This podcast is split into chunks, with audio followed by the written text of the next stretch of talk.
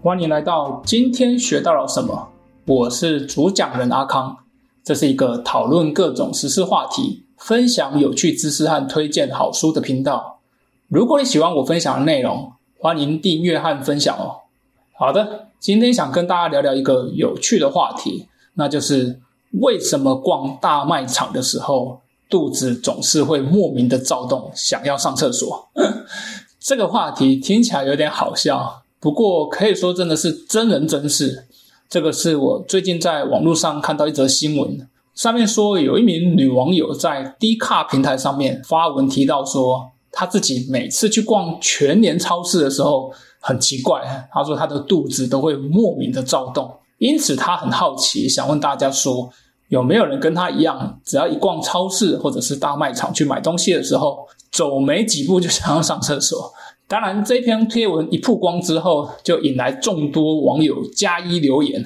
首先，先有人留言笑回说。请支援卫生纸哈，这个应该是玩那个全脸的梗这样。那也有网友回应自己也有相似的经验哦，像是有网友回说哦，我的男朋友他每次去家乐福就一定想要拉屎，而且很奇怪，就只有在逛家乐福的时候会发生这种事情。那这名网友还笑说，她男友有所谓的家乐福拉屎症。不过她自己也自嘲自己说，他偶尔也会有所谓的保雅拉屎症，而且就只有逛保雅的时候会想上大号，这个很奇怪。那另外也有网友呼应说，哎，真的，我先生也是这样，他每一次去爱买的时候就一定想要上厕所，或者说他说他的儿子哦去逛爱买的时候就一定想要尿尿这样。最后也有网友开玩笑说，如果你一去这些大卖场哈，就想要大便的话，那不如就带一个马桶出门哈。当然这个是开玩笑的。好的，那其实这个很奇妙的话题啊，在过去就曾经有网友发过问卦哈，那时候就问说有没有人听说过来保养 就想要大便的传说这样。那当然看起来不只是去全年才会想上厕所这样。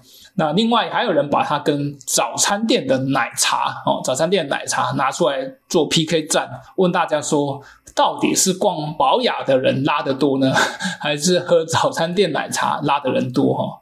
那这里我补充一下，所谓的早餐店奶茶的传说哈，很多人提到。每次喝早餐店的大冰奶之后，就很容易拉肚子，很奇怪。因此有网友笑说，早餐店的大冰奶可以说是治便秘的神器。所以就有人说，哦，喝早餐店的奶茶就一定会拉肚子。哦，这件事情就变成网络上的一种都市传说。这样，那你一定很好奇，到底是喝早餐店奶茶还是逛大卖场？哈，这两个哪一个拉肚子的几率比较高？结果众多网友留言哦，就认为说是大逛大卖场超有用的哦。有人说，嗯，保雅真的是很好拉，或者有人更开玩笑说，哦，保雅是便秘的时候要去的。那喝大冰奶哦，每天喝大冰奶是确保每天可以上厕所顺畅这样。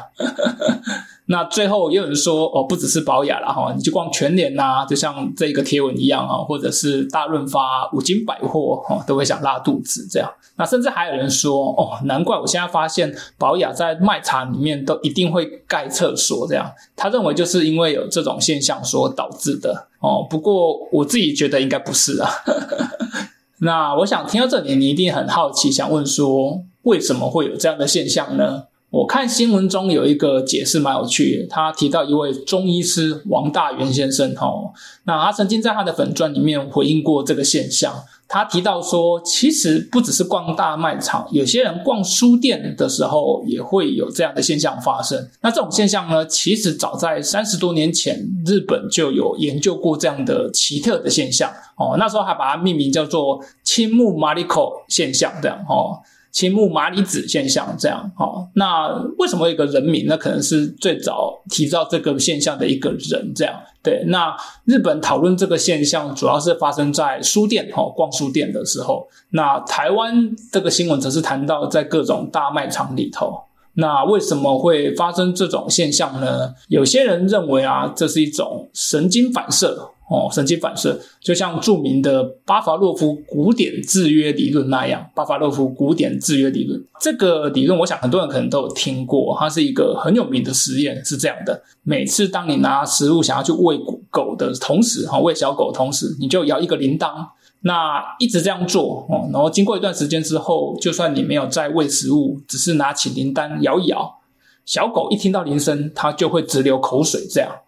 那么，依据这个制约反应的理论，我们来推测，很有可能有些人平时就是会一边蹲马桶一边看书哦。我不知道你们这个习惯，因为如果有些人有这种习惯的话，因此每次去逛书店哦，在翻阅书籍的时候，就会出现想要上厕所的欲望。这样，那有人说，另外一种可能性是跟你的姿势的变化有关。因为你在逛大卖场的时候，那一般大卖场的商品它的摆设可能高度都不一样，因此你在拿商品的时候，有些时候是需要垫脚尖哈去拿哈，在比较高的地方或者比较低的地方，你可能需要弯腰，甚至是蹲下来。那这一类的身体活动，它会刺激你的肠胃蠕动，因此就会产生这种所谓的触排现象哈，想要上厕所的现象这样。